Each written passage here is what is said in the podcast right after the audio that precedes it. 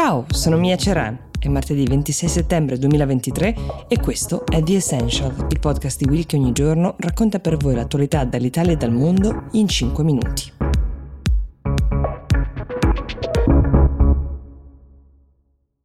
È durato 5 mesi, 146 giorni per l'esattezza, lo sciopero degli sceneggiatori statunitensi della Writers Guild Association of America, ma alla fine L'accordo, almeno per loro, è stato raggiunto. Si parla di un nuovo contratto triennale per gli 11.000 autori che scrivono per la televisione e per il cinema. Secondo alcune stime, la scelta di scioperare di tutti questi sceneggiatori ha creato un danno per l'industria quantificabile in circa 5 miliardi di dollari per i vari studios. È stato necessario però per ottenere intanto degli aumenti del salario minimo, poi delle garanzie sulla fase di scrittura dei soggetti che a questo punto eh, deve essere retribuita secondo delle regole, sostanzialmente si viene pagati anche prima che un progetto veda la luce, il che non sempre è certo in questo mondo. Poi percentuali più alte sui diritti d'autore, in buona sostanza sarà riconosciuto anche a chi scrive un prodotto di successo di essere remunerato per questo successo di cui è artefice, soprattutto nell'era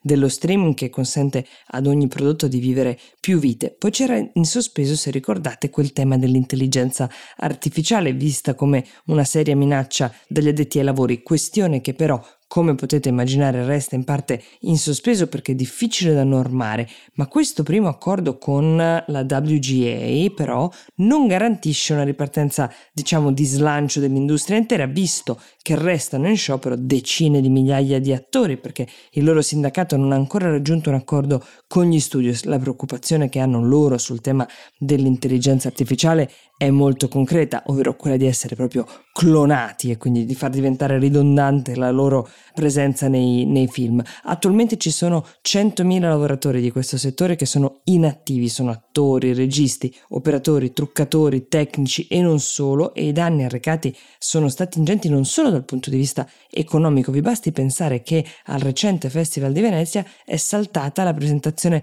del film di apertura, quello del regista italiano Luca Guadagnino, proprio perché non era pronto per la consegna. Sono dei danni veramente importanti per film che vivono anche della pubblicità che certi festival, certe occasioni offrono, la cui eco serve a portare le persone in sala in un periodo non esattamente facile.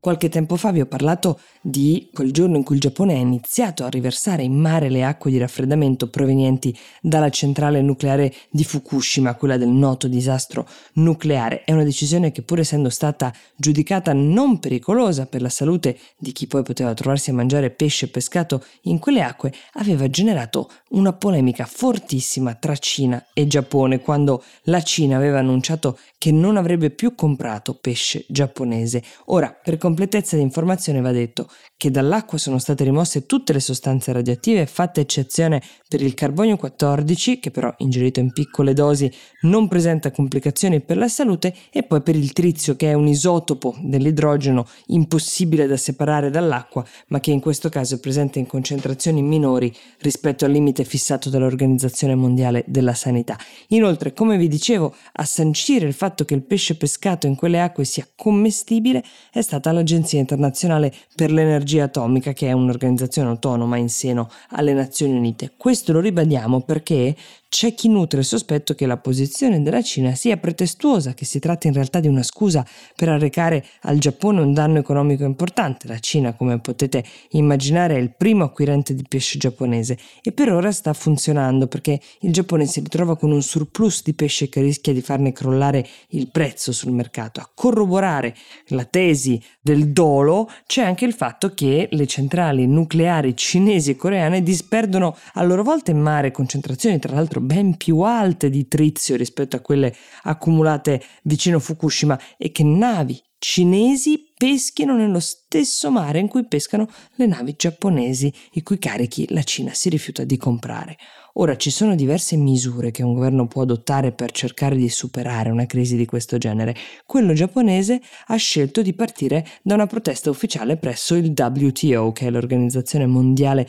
del Commercio, che dovrebbe supervisionare gli accordi tra gli Stati membri, in questo caso sia la Cina che il Giappone lo sono. Poi si può lavorare sul mercato interno Il primo ministro Fumio Kishida si era fatto vedere mentre mangiava del sushi di pesce proveniente dalle acque incriminate, un gesto che fa parte di una campagna più ampia per convincere il consumatore della bontà della materia prima, ma i pescatori giapponesi si aspettano anche sostegni finanziari ad hoc che possano lenire le loro difficoltà per il momento. C'è poi la possibilità di reinventare ad esempio l'uso di alcuni prodotti. Vi cito a questo proposito il caso delle cappe sante, vendute principalmente alla Cina, vendute nella loro conchiglia, che potrebbero essere un prodotto interessante per altri mercati di altri paesi che però le desiderano senza conchiglia. In questo momento si stanno facendo stime per capire quanto possa costare la rimozione delle conchiglie da aggiungere al processo di lavorazione per vedere se almeno questa soluzione possa intanto arginare una parte del danno.